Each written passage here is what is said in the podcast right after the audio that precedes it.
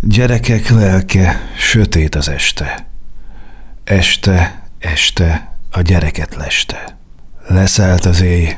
minden sötét. Gerald eljön a gyerekekért.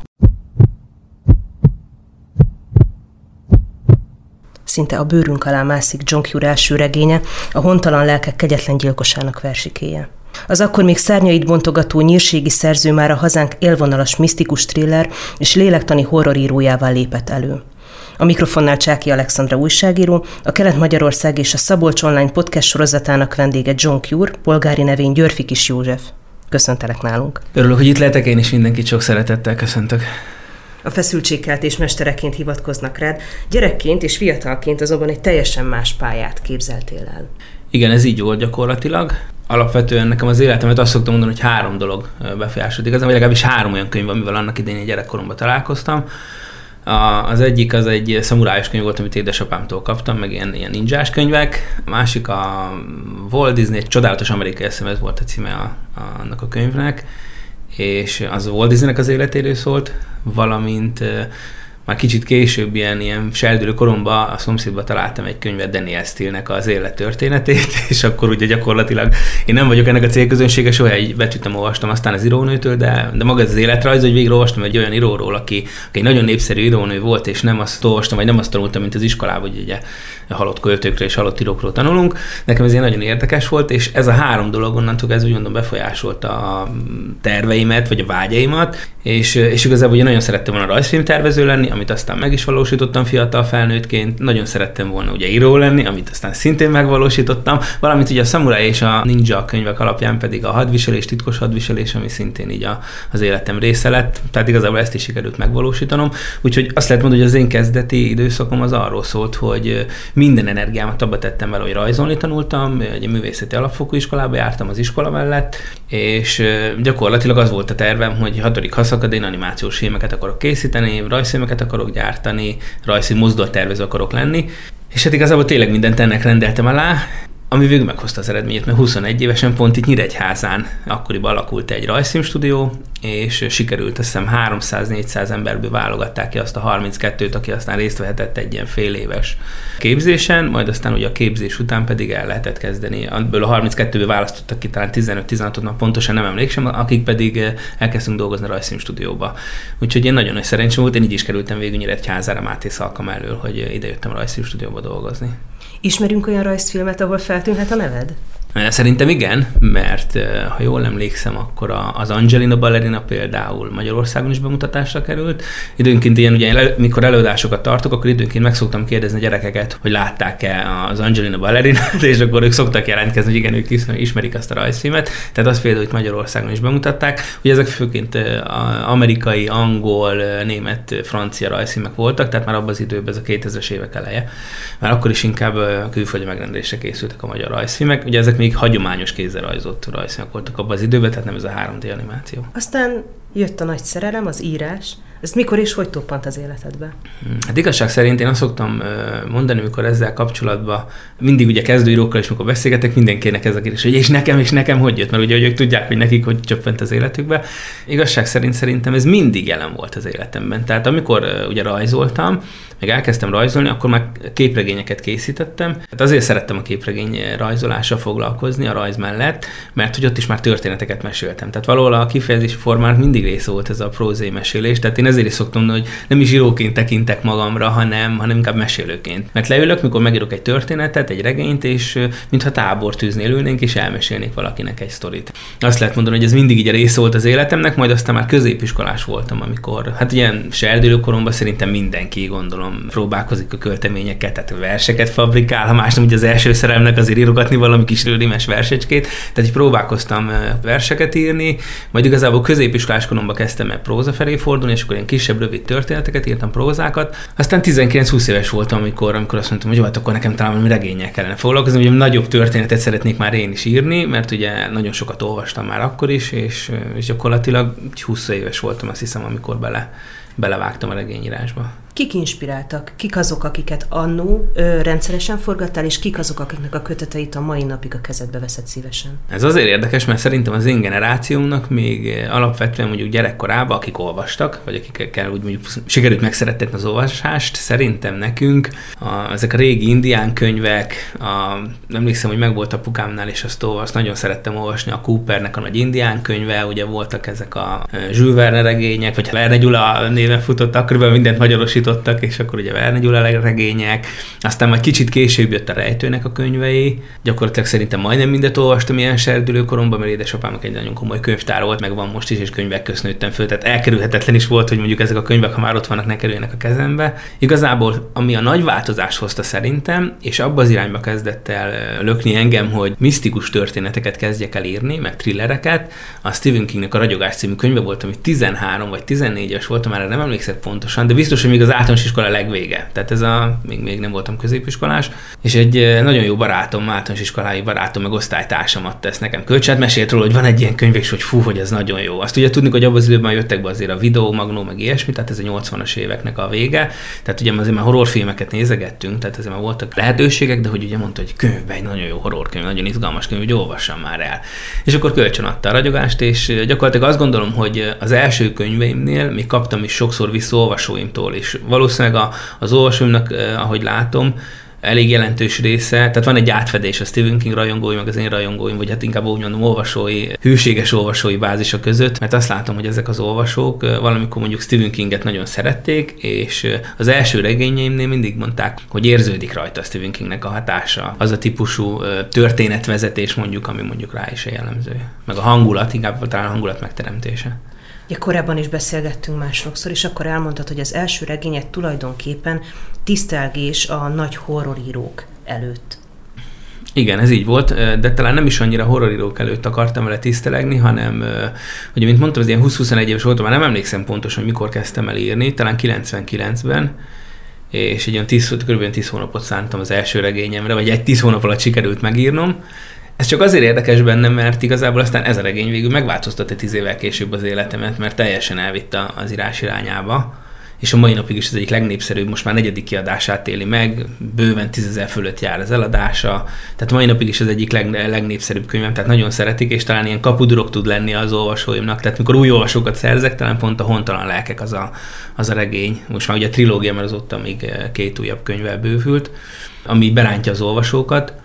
és igazából azt, amikor megírtam, akkor főleg az motivált, mint amit mondtam, hogy a 80-as években voltak ezek, a, ezek az igazán klasszikus horrorfilmek, a Péntek 13, Rémálom az elmúlt szában, és igazság szerint, amikor írtam a könyvet, akkor már ezek a filmek elkezdtek kikopni, és jött egy ilyen újabb, újabb vonulata a filmeknek, és én nagyon akartam valami olyasmit írni, ami visszahozza még ezt a hangulatot, mint a 80-as éveknek a, a, ezek az igazán klasszikus horrorfilmje, és ezért született a Hontalan lelkek, és talán ezért is tudom mai napig sikeresen, mert az emberek szívesen veszik kézből, akár az egészen fiatalok is, mert sikerült azt hangulatot megteremteni, ami ma már nincs meg ezekbe a filmekbe. Menjünk már vissza arra a pillanatra, amikor pont került a Hontalan lelkek végére, írói álnevet kellett választanod. Te mi alapján választottad a John Cure nevet? Ez azért érdekes ez a kérdés, mert valójában ezt szerintem nem is nagyon tudják, vagy legalábbis nem is nem hiszem, hogy valahol ezt erről mondjuk beszéltem volna, hogy, hogy pontosan amikor pont került rá, mert én először kitaláltam egy ilyen írói nevet, de az még nem a John Cure volt, sőt a könyvnek is eredetileg más cím volt, azt hiszem Dökut volt a címe, meg utána akartam egy másik címet is adni, tehát vagy két-három címvariációm is volt, és akkor a legvégén úgy gondoltam, hogy az az, az írói név, amit így választottam akkor, talán Arthur Payne ez volt a írói név, amit így kitaláltam, amikor elkezdtem írni, és a végére már éreztem, hogy ez így nem lesz jó. Próbáltam már akkor is ilyen nagyon tudatosan gondolni arra, hogy hogy tudnám magamat majd felépíteni eh, íróként, és láttam azt, hogy meg tapasztaltam, hogy ezt elolvasok könyvet, és akkor mondjuk, hogy, hogy is hívták az írót, és nem jut eszembe a neve. Tehát ha kérdezik, hogy milyen könyvet olvasok, akkor mondom, hogy most ezt a könyvet kiírta, és ú, nem jut eszembe a neve, mert fura neve van, hosszú neve van, nem tudom megegyezni, és arra gondoltam, hogy igazán tudna az működni, vagy fontos lenne az, hogyha az én nevem akkor olyan lenne, amit könnyen lehet vizuálisan is megjeleníteni, akár már ilyen logotípiába gondolkodtam, hogy hogy néz az ki a könyvborítón, könnyen meg tudják az emberek jegyezni, és ezért jött az, hogy nagyon tudatosan azt akartam, hogy mondjuk 4-4 betű, mert a John az úgy adódott már, nem a keresztnevemből, mert ugye abból a Joseph lenne,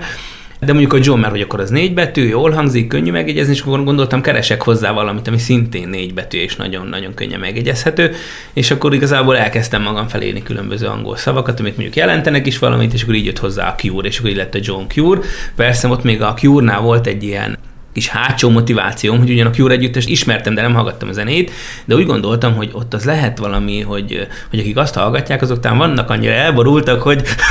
szívesen olvasnak mondjuk esetleg ilyen típusú történeteket, és akkor ebből arra gondoltam, hogy hogyha mondjuk olyan kicsit ismerősen, tehát nekik mondjuk már ismerősen fog csengeni ez, hogy Cure, hogy ja, hogy akkor ez esetleg a, ugye az együttes miatt, meg akár másnak is, ugye, ha valami olyasmit hallunk, amit már valahol hallottunk, és ott van a tudatalatunkban, akkor egy kicsit azt mondjuk, hogy ez olyan ismerős, vagy jól hangzik, vagy jó neve van, és igazából ez volt a ez, ezek voltak a legfőbb motivációk a névválasztásnál. Lehet arról beszélni, hogy neked az anyakönyvi neved sem Györfi Kis József? Igen, az sem, ugyanis ez még megint vissza, talán oda, ahol gyerekkoromban egyrészt kaptam ugye ilyen katonás könyveket, valamint az én déd nagyapám, Györfi nagypapám, amikor én egészen kicsi voltam, ő 92 vagy 93 éves volt, amikor meghalt, már nem emlékszem pontosan, de ilyen, ilyen egészen kicsi voltam, és így mai napig megmaradt nekem az a kép, hogy ő ül a kis mm, székbe, vagy egy kis padon ott a, a nagymamának az udvarán, mert neki volt az apukája, pipázik, támaszkodik a görbebotján, és akkor nekem mesél ilyen katonai történeteket, mert ő az első világháborúról, mint a második világháborúban is ugye harcolt, részt vett ugye a, a csatákban, bár amikor amennyire a második világháborúban nem került ki a frontra, de az elsőben még igen, és egyrészt tiszteletből vettem fel az ő nevét, tehát az ő után érzett tiszteletem miatt. A másik pedig az, hogy az én eredeti nevem, ugye a Györfi Kis József, az eredetileg úgy szólt, hogy Kis József. Már a kis településen ottól felnőttem, Máté Szalka mellett, Jármiban, már ott is gyakorlatilag volt, az, ha jól emlékszem, négy család, ahol volt egy kis József, és mi csak rokonunk se volt, miközben majdnem az egész falu rokonunk volt, hogy ez egy ilyen kis falu, hogy lenni szokott. Gyakorlatilag láttam azt, meg valahogy már éreztem azt, hogy ha az ember ki akar tűnni valahol, meg ugye akkor, akkor én abba gondolkodtam, hogy rajzfilm stúdióba fog dolgozni, rajzfilmeket akarok rendezni, és nekem az volt a szempontom, hogy ha én majd rajzfilmeket rendezek, akkor egy olyan nevem legyen, amire az emberek odafigyelnek, meg egyedi. Tehát ne az, hogy akkor ez egy ilyen 12 egy tucat név, ma már mondjuk látnánk, hogy a Google-be ugye, hogyha rákeresnek, hát meg se, talál,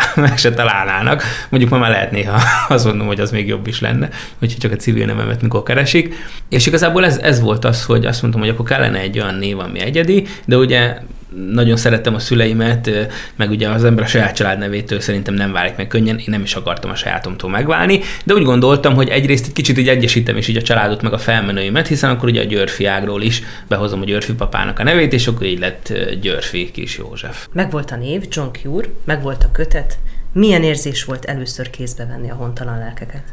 Hát szerintem azt az ember nem tudja soha elfelejteni nem is tudom mihez hasonlítani, mert ugye egyrészt már olyan izgalomban van az ember addigra, mire, mire ugye a regényt megírta, várta, hogy majd akkor ez valamikor esetleg megjelenik. Sokáig ugye csak papírformában, tehát kinyomtatva láttam, hosszú évek teltek el, mire egyáltalán ugye valamelyik kiadóig eljutottam, és ugye egyáltalán meg tudott jelenni a regény. Közben meg kellett élni azokat a kudarcokat, hogy nem, hogy visszautasítják a kéziratot, hanem nem is válaszolnak a kiadók a megkeresésre. Ugye ez abban az időben még úgy nézett ki, hogy, hogy ilyen kis flopira volt kimásolva nekem a, a regény például, meg ki volt nyomtatva a kézirat. Nem voltunk ennyire infokommunikációs társadalomban, tehát sokkal nehezebb is volt egy, mondjuk egy kiadót is így megtalálni, meg sokszor ilyen nagyon fizikális úton kellett ezt az egészet, fizikai úton. Így mire már oda kerültem, hogy az első könyv a kezembe került, az már gyakorlatilag egy olyan, hát nem, nem is tudom tényleg mihez hasonlítani, mert egy ilyen egészen feldobott érzés. Tehát amikor az ember nem is ebbe a világba lennék. Mondhatjuk eh, euforikus? Hát az euforikusnál is talán még sokkal, sokkal, sokkal, sokkal magasztosabb dolog. Tehát egy ilyen, eh, talán a gyerek születés, nekem nincs ugye a gyerekem, de talán a gyerek születés lehet ilyen, amikor valaki mondjuk, amikor a gyerek, amikor ugye megszületik a gyerek, és először a kezébe veszi, amikor az anyukának, amikor először adják, hogy azért kilenc hónapig ott volt, része volt a testének, egy a lelkével, és gyakorlatilag ugye először a kezébe veheti. Tehát ezt nem tudtam ugye megélni, hogyan is tudhatnám, de eh, gondolom, hogy ehhez hasonlítható esetleg. A megírás és a megjelenés között is hosszú idő telt el. A Hontalan lelkek kiadása után hosszabb csend következett megint. Hogy mi történt az első és a második regény megírása között? Azt lehet mondani, hogy prózai oka van, ugyanis az történt, hogy 2006-ban, amikor megjelent először a könyv, egyrészt akkor nagyon nehezen 50 példány nem tudtam belőle eladni, tehát ez a tipikus indulása egy kezdőírónak, Viszont én az a típus vagyok, hogy én mondjuk ezen a ponton nem adom fel. Tehát én mondjuk ezerből egy ember tud sikeres íróvá válni szerintem, vagy íróból. Pont azért, mert, mert nagyon az elején feladják. Úgy, ah, jó, hát akkor nem érdekel senkit ez a könyv, hát akkor én mégse ezt kellene csinálnom, vagy eleve rosszul, rosszul áll az egészhez. Bennem viszont nagyon, nagyon buzgott az ambíció, és azt mondtam, hogy na hát mi az, hogy 50 regényt se tudok eladni, hát nem tudok eladni 50 akkor eladok 3000-et. Tehát így akkor gondoltam, akkor emeljünk a téten, mert tudtam, hogy annyi, annyi kell akkoriban, annyi példányszámot kértek szinte egy minimum, hogy az ember az országos bolthálózatba be tudjon aztán nagyban kerülni, és végül akkor ilyen 3000 példányból saját befektetésből sikerült megjelentetni a könyvet, és az pedig aztán nagyon jól elfogyott. Nagyon nagy sikere volt a könyvnek, amikor bekerült ilyen országos kereskedelmi körökbe, viszont a Lapics könyvkiadó, ma már mondhatjuk a nevét, hiszen most már tényleg ilyen lassan most ilyen 20 éves távlatban beszélünk, az akkoriban tönkrement. Tehát ugye mivel saját pénzemből adtam neki a könyvem, nem jött semmi vissza. Tehát ilyen több mint 2 millió forinttal beragadtam ebbe az egész sztoriba, és úgy voltam vele, és akkor már ugye elég káoszos volt a könyvkiadás. Tehát lehetett látni, hogy vannak kiadók, akik mondjuk egyáltalán nem fizetnek már kírókat, meg, meg tehát ilyen problémás volt a helyzet. És úgy voltam vele, hogy hát most az, hogy én megírok egy könyvet, plusz aztán még ebbe pénzt is tegyek, mondjuk nem mondjuk megjelentettem, mert nem lett volna az rossz üzlet, hogy hozzám visszajut az összeg, hanem mondjuk azt benyeli egy terjesztő vagy egy nagy kiadó, aki, akivel mondjuk közösen dolgozom, annak ugye semmi értelme. Így hát úgy voltam vele, hogy amikor majd azt látom, hogy a könyvpiac kezd egy kicsit letisztulni, kezd egy kicsit a, a dolog rendeződni, hát ugye közben bejött ez a, bejött ugye a, akkor a gazdasági válság, tehát eleve úgy gondoltam, hogy nem akarok ilyen jellegű vállalkozásokba most belekezdeni. Viszont azt már láttam, hogy ahhoz, hogy az ember egy nagy kiadóhoz be tudjon jutni úgy, hogy, mint hogy most is vagyok már, hogy egy nagy kiadó kezeli a könyveimnek a megjelenését, ahhoz az embernek el kell jutnia kell az, hogy legyen egy olvasóbázisom, mondjuk meg tudom magam már mutatni, hogy igenis én ezt tudom letenni az asztalra, és egy kiadó mondjuk akkor így már látta a fantáziát, és mer mondjuk kockáztatni. És hát körülbelül 10 évnek kellett eltenni, mert 2015-ben volt az, amikor újra azt mondtam, hogy egyrészt több időm is lett, szabad időm, valamint azt mondtam, hogy oké, okay, akkor, akkor úgy éreztem, hogy egy ilyen válaszút van, hogy most vagy felépítem magam, mert talán ez az utolsó pillanat, hogy magamat fel tudom építeni, mert éreztem, hogy nagyon szeretnék írni, nagyon szeretnék ezzel foglalkozni, vagy pedig elengedem az egészet, és akkor körbenéztem megint a könyvpiacon, körbe kérdezősködtem, tehát hogy egyáltalán leszűrjem azt, hogy most milyen a könyvpiac, hogy mennyire vannak beragadva mondjuk a pénzek, vagy visszajut ez a szerzőhöz, visszajut az hozzám, hogyha mondjuk megint egy saját vállalkozásként belekezdek. És akkor hát igazából egy-két ilyen nagyobb kiadót mondtak, aki, aki problémás, azok, azok, azok nem mondom a nevüket, ugye tönkre is mentek, tehát elég csúnyán becsődöltek. Tehát belekezdtem akkor újra a megjelenésekbe, és úgy állapodtam meg a terjesztővel, meg ők is mondták, hogy annak a nagy kiadónak nem adnak könyveket, tehát hogy ezekben nagy, néhány ilyen nagyobb üzletláncban mondjuk nem lehet lesz kapni a, az én könyvemet, de úgy voltam vele, hogy, hogy akkor nem baj, kevesebb példányt adok el, de hát legalább biztos vagyok benne, hogy, hogy nem ér semmi probléma, és hát aztán végül is kiderült, hogy nekem volt igazom, hogy jó volt az, hogy óvatos voltam ezzel az egész dologgal, mert, mert én így nem ragadtam bele ebbe a történetbe, mint nagyon sok kiadót láttam, hogy tönkre is mentek kisebb kiadók, amikor bedőlt ez a, ez a nagy cég, ugye nagy terjesztőhálózat is volt, meg nagy könyvkiadó. Nevezzük nevén a gyereket, a második regényed a gonosz új arca volt. Igen. Ami műfaját tekintve már egy kicsit más volt, mint az első. Igazság szerint már amikor elkezdtem írni, én akkor nagyon pontosan láttam azt, hogy nem akarok olyat, hogy beleragadni egy ilyen, ma ugye ezt már zsánernek hívják, én egyébként nem szerettem ezt a szót, tehát, hogy valamilyen irodalmi zsánerbe beleragadni, hogy akkor nem tudom én, akkor csak innentől kezdve horrorkönyveket fogok írni. Tehát ettől, már a gondolattól is rosszul voltam, tehát mindenképp azt gondoltam, hogy eleve nagyon sok minden érdekel, tehát szeretném kicsit így a, a határokat feszegetni, akár a zsáneren belül is, akár más zsánerekkel összehozni a, ezeket az irodalmi zsánereket. A gonosz új arca az igazából mondjuk már egy azt lehet mondani, hogy ha nagyon be akarjuk kategorizálni, akkor az mondjuk egy ilyen misztikus thrillernek lehetne mondani, elég erős krimi jegyekkel is, de, de ma már ilyen igazán klasszikus krimik meg nem is igazán vannak, tehát átvette helyüket a, sokkal inkább a thriller irodalmi zsáner és igazából nekem ez már egy ilyen kis szánypróbálgatás volt, hogy akkor próbáltam egy másabb jellegű történetet írni. Szerencsére most visszajelzésként jön is mindig az olvasóktól, hogy amit egy picit féltem, hogyha elkezdek így mozogni a, a különböző irodalmi zsánerek között, és akkor picit így merészebben is mondjuk húzok egyet, hogy arra mondjuk mit fognak lépni, mert attól tartottam, amit általában ilyenkor az ember szerintem norm, vagy alapesetben gondol is, hogy ha egyszer egy könyvem nagyon sikeres egy közegbe, és akkor elkezdek valami teljesen más zsánerbe, irodalmi zsánerbe alkotni, akkor azok, akik abba ismertek meg, vagy szeretnek, akkor azok most mit fognak gondolni, azok biztos nem fog nekik tetszeni az a történet. De rájöttem, hogy igazából, hogyha az emberek szeretik, amiket írok, szeretik, ahogy mesélem a történeteket, szeretik, a, így, hogy most már visszajelzésekből jönnek, hogy ahogy felépítem a karaktereknek a mélységét, a személyiségeket, ahogy a történetet, a drámaivét a egy-egy történetnek, tehát hogy megvannak már azok a nagyon sajátos egyedi stílus egyébként az olvasói megismernek, és mindegy, hogy milyen zsánerbe alkatok, ők gyakorlatilag tudják azt, hogy és igazából mindig is ide szerettem volna eljutni, amikor már nevet kitaláltam, és hogy mint ez egy ilyen márkanév működjön. Hogy tudom azt, hogyha mint egy, mint egy üzletbe bemegyek egy ruhát megvenni, vagy valami, tudom, hogy ha ezt veszem, akkor ezzel mit kapok. És itt is szerintem ez nagyon fontos, hogy vagy egy filmnél, és ha tudom, hogy annak a rendezőnek megnézem a filmét, akkor már tudom, hogy egy Tarantinónál mit fogok kapni, és akkor azt már várom. És akkor a nagy meglepetés nem fog tudni érni. Legfeljebb lehet egy picit csalódott vagyok, hát ez most nagyon más volt, mint a múltkori, de azért ez mégiscsak egy Tarantino film volt, mert minden, minden elemében, minden egyéb az ott volt benne Tarantino. Most mondtam egy példát, ugyanez van az az is. Szerintem, hogy az olvasók tehát a nevekhez kötnek valamilyen minőséget, tudják, hogy kitől mit kaphatnak, és akkor ennek megfelelően választanak esetleg könyvet, és szerintem most, hogy a könyvek egyre drágábbak, egyre inkább lesz ennek jelentősége, hogy kevésbé fognak kockáztatni. Tehát még inkább abba nem fognak kísérletezgetni, abba az irányba mennek, ahol egy írónak mondjuk ismerik a nevét, tudják, hogy mit alkot, és hiába mozgok én mondjuk, mint ebben az esetben más-más irodalmi zsánerekben, az olvasók a visszajelzések alapján nagyon szeretik, és az se gond nekik, hogy ugye, mint mondjuk a legutóbbi ugye amit most is éppen írok, ez az új regénysorozat, a Meduza krónikák és annak a könyvei, ami pedig már valójában egy bűnügy, ilyen kémregénynek lehetne mondjuk mondani, tehát nagyon messze van már attól, ami a hontalan lelkek volt, és mégis ugyanaz az olvasóbázis, plusz új olvasók is ugyanúgy elfogadják, és ugyanúgy szeretik. Történt valami a gonosz új arca után, valószínűleg éppen, ahogy mondtad, a, találtál olyan kiadót, aki partnerként kezelt, és teljesen nyitott volt arra, hogy működjetek együtt. Onnantól kezdve évente jelentek meg új regényeid. Tényleg bejött egy olyan lehetőség, ami amúgy, amúgy az, a, az, amikor 2015-ben újra kezdtem, már annál is ott volt az, hogy korábban mindig meg megkerestek egy-egy kiadó, hogy szeretné mondjuk kiadni a hontalan lelkeket újra, ugye ami tíz évvel előtte jelent meg, vagy majdnem tíz évvel előtte. És ezt így mindig így elhessegettem ezt a lehetőséget, nem is igazán értettem, hogy miért keresik ezt a könyvet rajtam. Én ugye utána, mi vagy csődbe ment akkor, a, a, mint ahogy említettem, a terjesztő, Nekem nem igazán volt arról visszajelzésem, hogy a közösség oldalak még akkor azért nem úgy voltak, mint most korábban, és nem igazán volt visszajelzésem arról, hogy, hogy mennyire sikeres volt a hontalan lelkek az első regényem.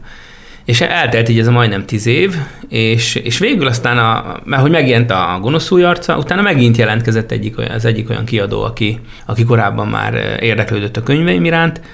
és akkor én nagyon kíváncsi lettem, hogy tehát most mégis miért. És akkor mondta, hogy, hogy neki van egy, van egy külön terjesztő hálózata, több mint ezer boltban, hogy gyakorlatilag ő nem tudom, mint a 20 éve csinál ezt a szakmát, de, de olyan gyorsan még nem adott el könyvet, mint, mint hogy ő eladta, mert hogy ő hozzá került a hontalan lelkekből, mint utóbb megtudtam, a, hogy csődbe ment aki a terjesztő, hozzá került a hontalan lelkekből a megmaradt példányok, vagy ugye neki is tartozott, és akkor így megkapott könyveket, és, hozzá, és így kapott a hontalan lelkekből, és azt mondta, hogy azt látta, hogy azt a könyvet gyakorlatilag tényleg, mint a, mint a cukrot úgy vitték az emberek, mint, vagy mintha az életük múlna rajta, és ugye ezért nyaggatott engem mindig, hogy azt szeretné kiadni, hogy szeretné megvenni a jogait, és újra megjelentetni. Tehát az, és végül is ez is lett a második kiadása a hontalan lelkeknek akkor, hogy ő megjelentette egy második kiadásba, de közben megállapodtunk abba is, hogy, hogy ő akkor elkezdi gondozni az én új. Hogyha írnék újabb regényeket, akkor azt, azt ő szívesen felkarolná, és akkor megjelentetni. És ugye ez már mégiscsak adott egy ilyen biztos publikálási lehetőséget. Egyébként még érdekes volt, hogy, hogy a döntésemben az is, az is szerintem segített, hogy már az, hogy 2015-ben akkor azt mondtam, hogy mint mondtam is, hogy ilyen kicsit ilyen válaszútnak éreztem, hogy vagy most elkezdem és felépítem magam, és megragadom a lehetőséget, vagy lehet, hogy egy életre el fog menni hogy ugye jöttek ilyen megkeresések olvasóktól időnként, hogy ahogy ő olvasta a könyvet, meg most vette meg antikváriumban, mondjuk 10 ezer forintokért, meg 20 ezer forintokért. És akkor úgy le voltam döbben, hogy turist egy ilyen 10 évvel ezelőtti könyvemet nekem az antikváriumban 20 ezer forintért árulják, nem 600 forintért, meg 400 ér, és mondom, hogy akkor lehet, hogy ezzel érdek, foglalkozni én is. Én be is jöttem egy Nyíregyház antikváriumba, akkor mondom, most letesztelem. És akkor kérdeztem, hogy van-e. Mondták, hogy nincs, de amikor szokott lenni, akkor, akkor nagyon hamar eladják. És mondom, hogy milyen, milyen ára megy? Hát azt mondja, 12-13 ezért adták el az utolsó könyvem.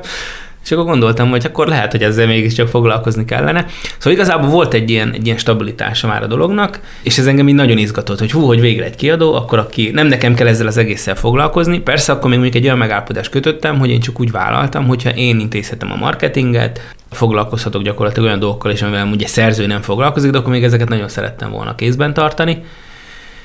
És akkor itt sorba gyakorlatilag az e, utána jött három olyan könyvem, Hát eleve ugye megjelentek a hontalan lelkeknek a második része, a Requiem egy halott lányért, kijött a Fekete Esernyős férfi ennek a kiadónak a gondozásában, ami meg megint ugye egy ilyen kis mm, játék volt, meg, meg próbálkozás volt a zsánerek közt, mert arra meg azt mondanám, hogy egy kicsit skifi, kicsit kalandtörténet, kicsit fantasy, megint van, van több olyan dolog, ami, ami és teljesen más, mint a, mint a hontalan lelkek, vagy mint a korábbi irodalmi zsánerek, és mai napig szintén ez is az egyik legsikeresebb regényem, mert nagyon szeretik az olvasók. Jött egy megint egy fordulópont, itt még az volt, hogy évente egy könyvet írtam, aztán jött megint egy fordulópont, amikor pedig a, egy újabb kiadóval ö, kerültem kapcsolatba, tehát igazából az egy ilyen, egy kedves íróbarátnőmmel beszélgettem, aki ennél a kiadónál volt, és akkor ugye azért azt tudni kell, hogy a magyar könyvpiacon van egy ilyen iratlan törvény, hogy a kiadók azért egymástól nem szedik el a, a szerzőket, az írókat, nem, kér, nem, nem csábítgatják át.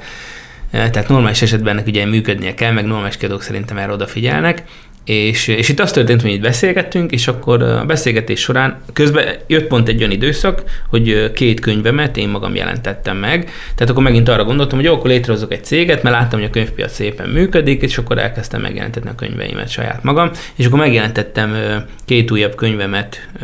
saját kiadásba amik nagyon sikeresek voltak, viszont ott meg közben, menet közben azzal a problémával szembesültem, hogy gyakorlatilag nekem ugye nem jött vissza olyan gyorsan a pénz, mint amennyire keresték a regényeket az olvasók. Tehát akkor ugye egyre népszerűbbek lettek a könyveim, és folyamatosan mondjuk megjelent a könyv, és egy hónapon belül már az volt, hogy az ország számos pontjára jöttek a visszajelzések, hogy nem tudják megvenni a könyvemet. Tehát, hogy bemegy a boltba, és mondják, hogy igen, volt, mit tudom, kaptak 5-10 darabot, már el is fogyott, és nem tudnak újat rendelni. És hogy azért nem tudtak újat rendelni, mert én nem tudtam újat nyomtatni, hiszen még nem volt annyi, nem forgott még vissza, hogy az elszámolás, még elszámolásom se volt, tehát azt se látom, hogy egyetem mennyit adtak el még egy hónap alatt, de közben a könyvem már elfogyott. Nem tudtam ugye annyi olyan példányszámba után gyártani a könyvet, hogy az országban minden könyvesboltból legyen, és el lehessen érni. És akkor azt mondtam, hogy ha kell, akkor én most feladom ezt a szabadságot, amit amúgy nagyon szerettem, meg, mert hogy akkor így teljesen mindent én saját magamnak menedzseltem, és a saját kezem volt a könyvnek a megjelenítése. A borítót én terveztem, tehát mindent én fogtam össze ebbe az egész történetbe, Viszont láttam azt, hogy ez egy akadályba ütközik, mert mégiscsak az olvasó nekem a legfontosabb. Tehát az, hogyha nekem mindig az jön vissza, hogy, hogy valaki szeretné megvenni a könyvem, de nem tudja, mert egyszer nem is, nem is lehet kapni. Volt ez a beszélgetés egy ilyen kedves íróbarátnőmmel, és akkor ő mond, és akkor neki ezt így meséltem, és mondta, hogy hát figyelj, hát hogyha te magadnak adott ki könyvet, akkor én szólok a kiadó vezetőnek, mert ők nem tudják, hogy te állsz a kiadó mögött, tehát hogy igazából, és hogy te akkor most nyitott vagy arra, hogy esetleg leteszed ezt a dolgot, és átadod egy, egy teljesen új kiadónak, aki mindent összefog körülötted, és akkor mindent, mindent intéz. És mondtam neki, figyelj ide, ha ők nekem ugye tudják garantálni, meg hogy én azért keresek esetleg, meg gondolkodok már abban, hogy egy nagy kiadónak akkor úgymond eladom jogokat, meg leszerződök vele,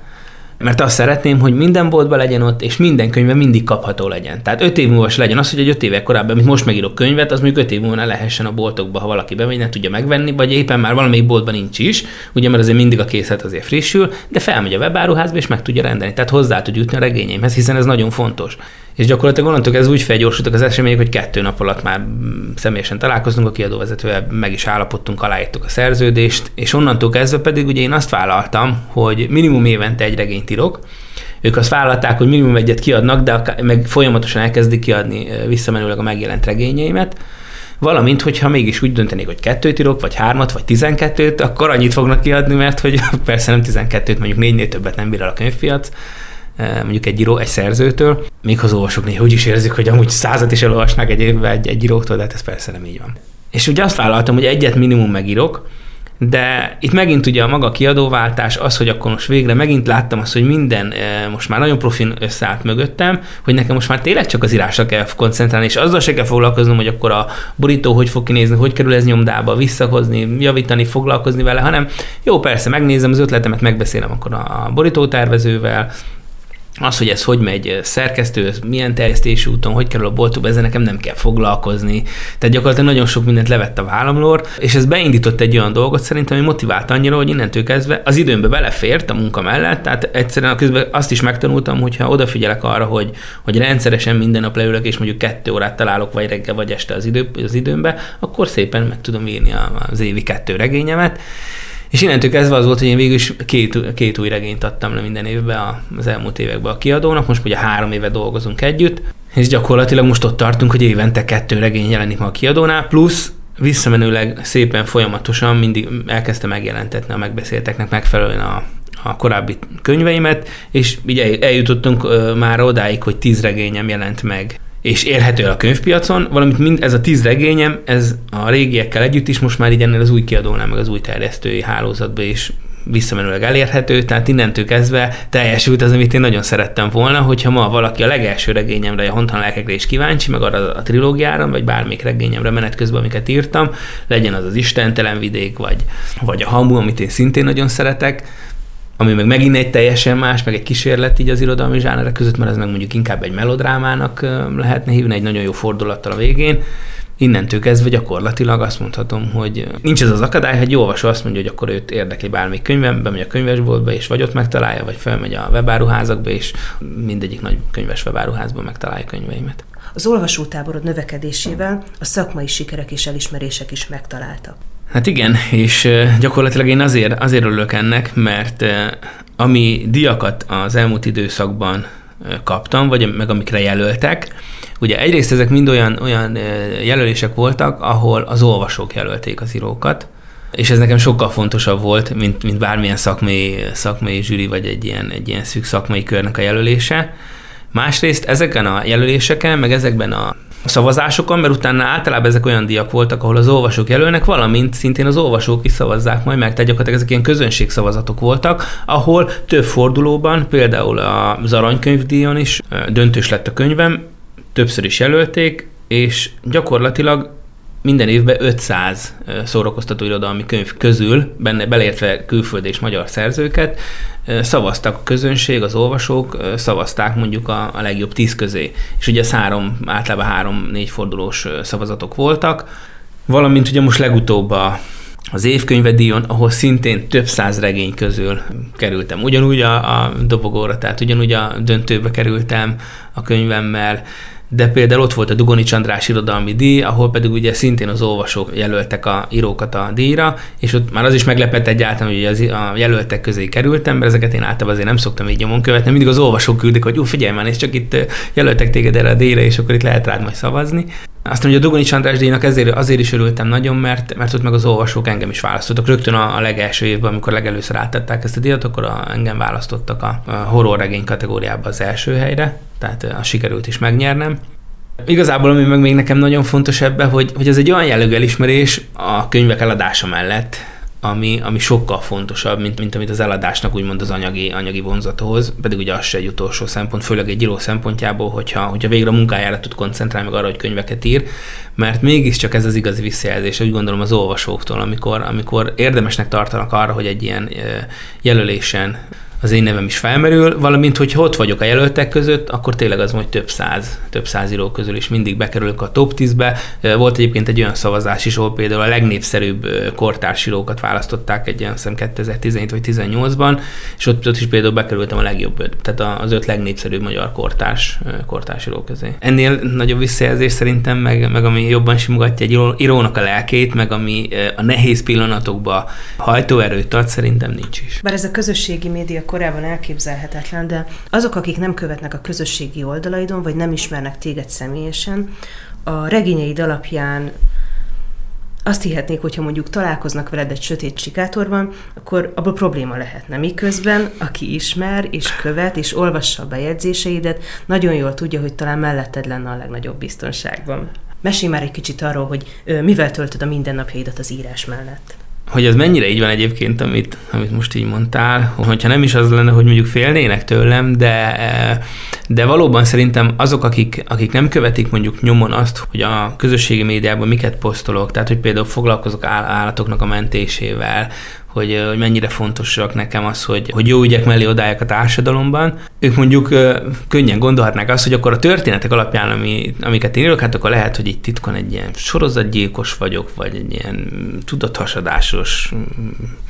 valaki, aki nem tudom én, nőket köt gusba, és ott van a garázsban neki lezsírozva, felakasztva egy huskaborra, nem tudom, tehát egyébként aranyosak az olvasói, mert sokszor, hogy mennyire, én egyébként nagyon nem nézek már horrorfilmeket, vagy nem nagyon olvasok ilyen könyveket, tehát sokkal, inkább, sokkal inkább kortárs könyveket, szép irodalmat olvasok nagyon sokat, és mondjuk ilyen születésnapra, meg, meg ilyen alkalmakkor, hogyha küldenek valamilyen kis üdvözlő üzenetet, akkor általában az olyan képeket csatolnak, ami, ami valamilyen rémisztő dolog, de hát igazából ezek a képek ebbe engem semmilyen szinten nem vonzanak, de hát aranyosak ők azt hiszik, hogy akkor engem biztos ezek a dolgok érdekelnek. Tehát valamilyen szinten félre, félre ismerhetnek ugye az olvasók, hogyha, hogyha nem követnek közösségi médiában, de azt mondhatom, hogy azért szerencsére, szerencsére úgy látom, hogy azért nyomon követik a dolgaimat. Az írás mellett igazából én most nekem a leg, egyik legfontosabb dolog az, hogy közérthető biztonságért alapítványnak vagyok a stratégiai és operatív igazgatója, és mi gyakorlatilag elsősorban bűnmegelőzéssel, valamint védelmi információkkal, védelmi kutatással foglalkozunk. Egy nagyon jó és nagyon profi stábát össze a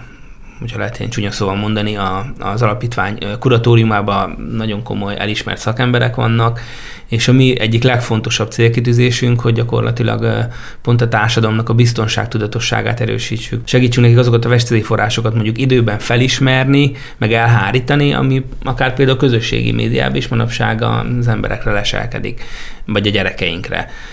Ezt azért is hangsúlyozom ki, mert az utóbbi időben, években évente több mint száz, közel 200 előadást is tartok, amik ilyen bűnmegelőzés előadások, és akkor a kis településeknek az iskoláiba járok, könyvtáraiba, és ott tartok ilyen előadásokat.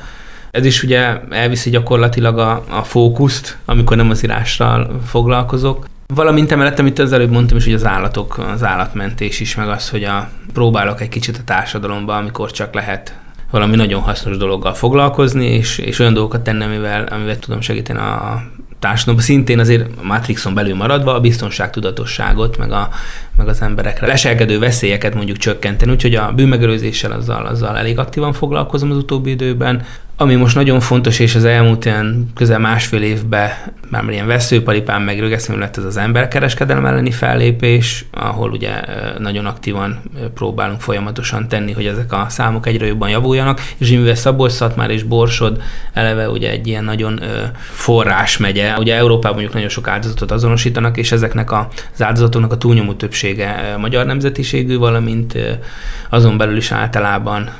Borsod és szabolcs szatmár megyéből származnak, tehát itt van mit tenni, főleg a prevenció az, ami, ami, ami nagyon fontos, tehát előadásokkal akarunk most egy programot indítani, éppen ennek a, ebbe vagyunk benne, és ez most sikerült is a Betlen Gábor alapkezelőtől is például forrást szereznünk,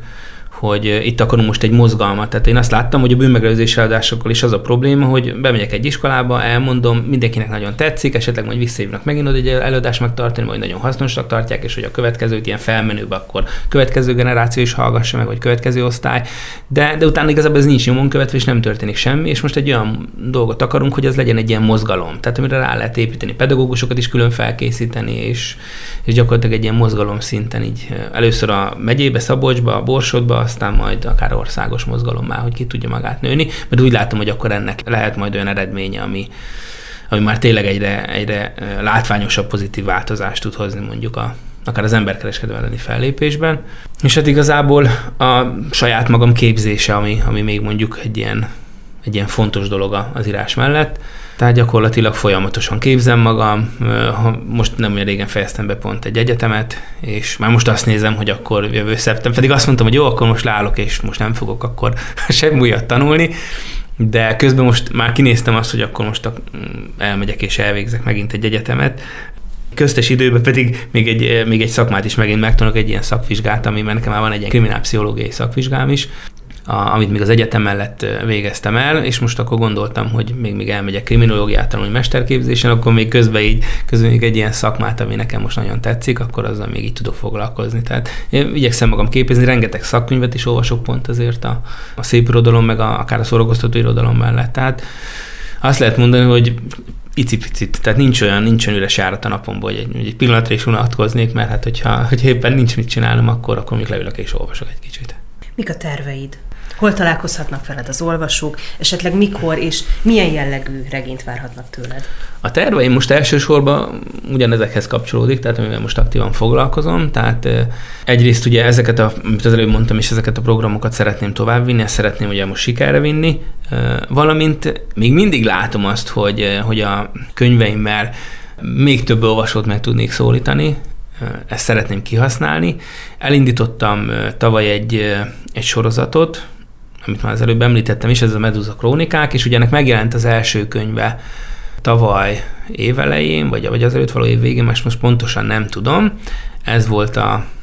lány, akit élve ástak el, valamint tavaly megjelent ennek a második része az ártatlanság vámszedői, ennek most idén jön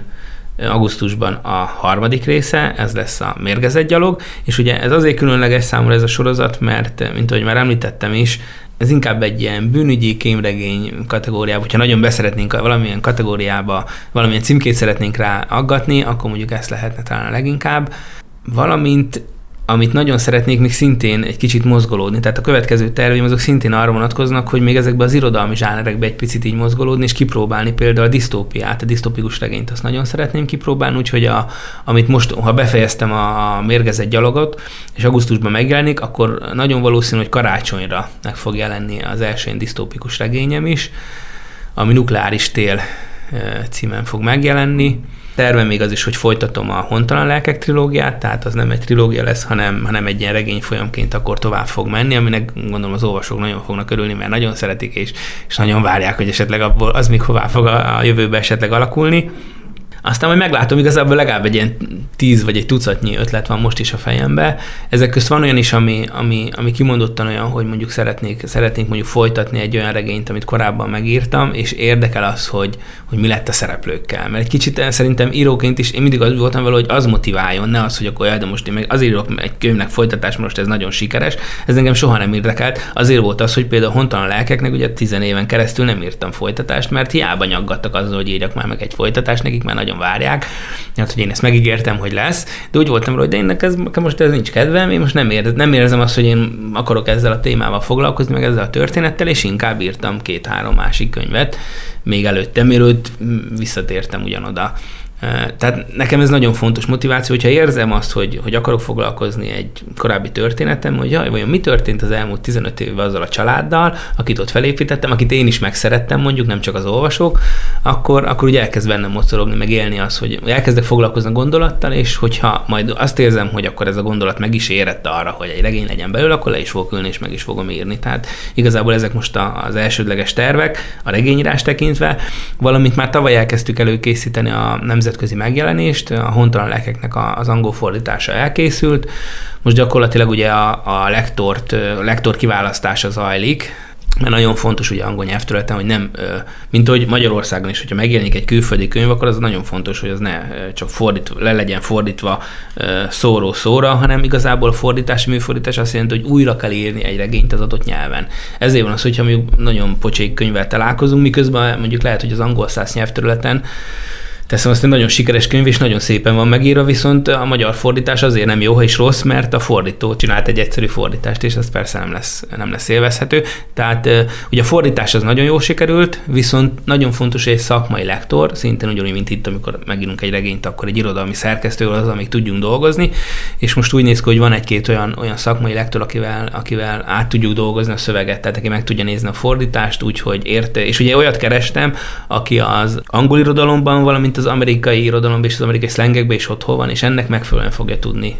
lektorálni, meg, meg átdolgozni mondjuk a szöveget. És hogyha elkészül végre ez a fordítás, ami mondjuk megfelelő színvonalú lesz, akkor már vagyok annyira maximalista, akkor azt mondom, hogy jó, akkor most meg elindulhat a, a nemzetközi megjelenés, és akkor útjára engedem a gyereket a nemzetközi könyvpiacon is, már van hozzá egy, egy kiadó, akivel már megegyeztünk, tehát közel 400 webáruházba lehet lesz majd kapni nyomtatott könyv, valamint e-book formátumba is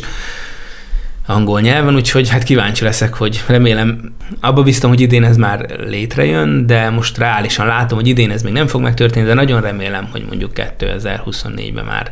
a nemzetközi könyvpiacon is elérhető lesz a hontalan lelkek angolul, és hogyha megfelelő lesz a fogadtatás, akkor a többi könyvnek a fordítása is elindulhat. Kívánom, hogy a terveidet sikerrel vidd. Köszönöm, hogy eljöttél hozzánk, köszönöm a beszélgetést. Én nagyon köszönöm a lehetőséget, és köszönöm a beszélgetést. Örülök, hogy itt voltam.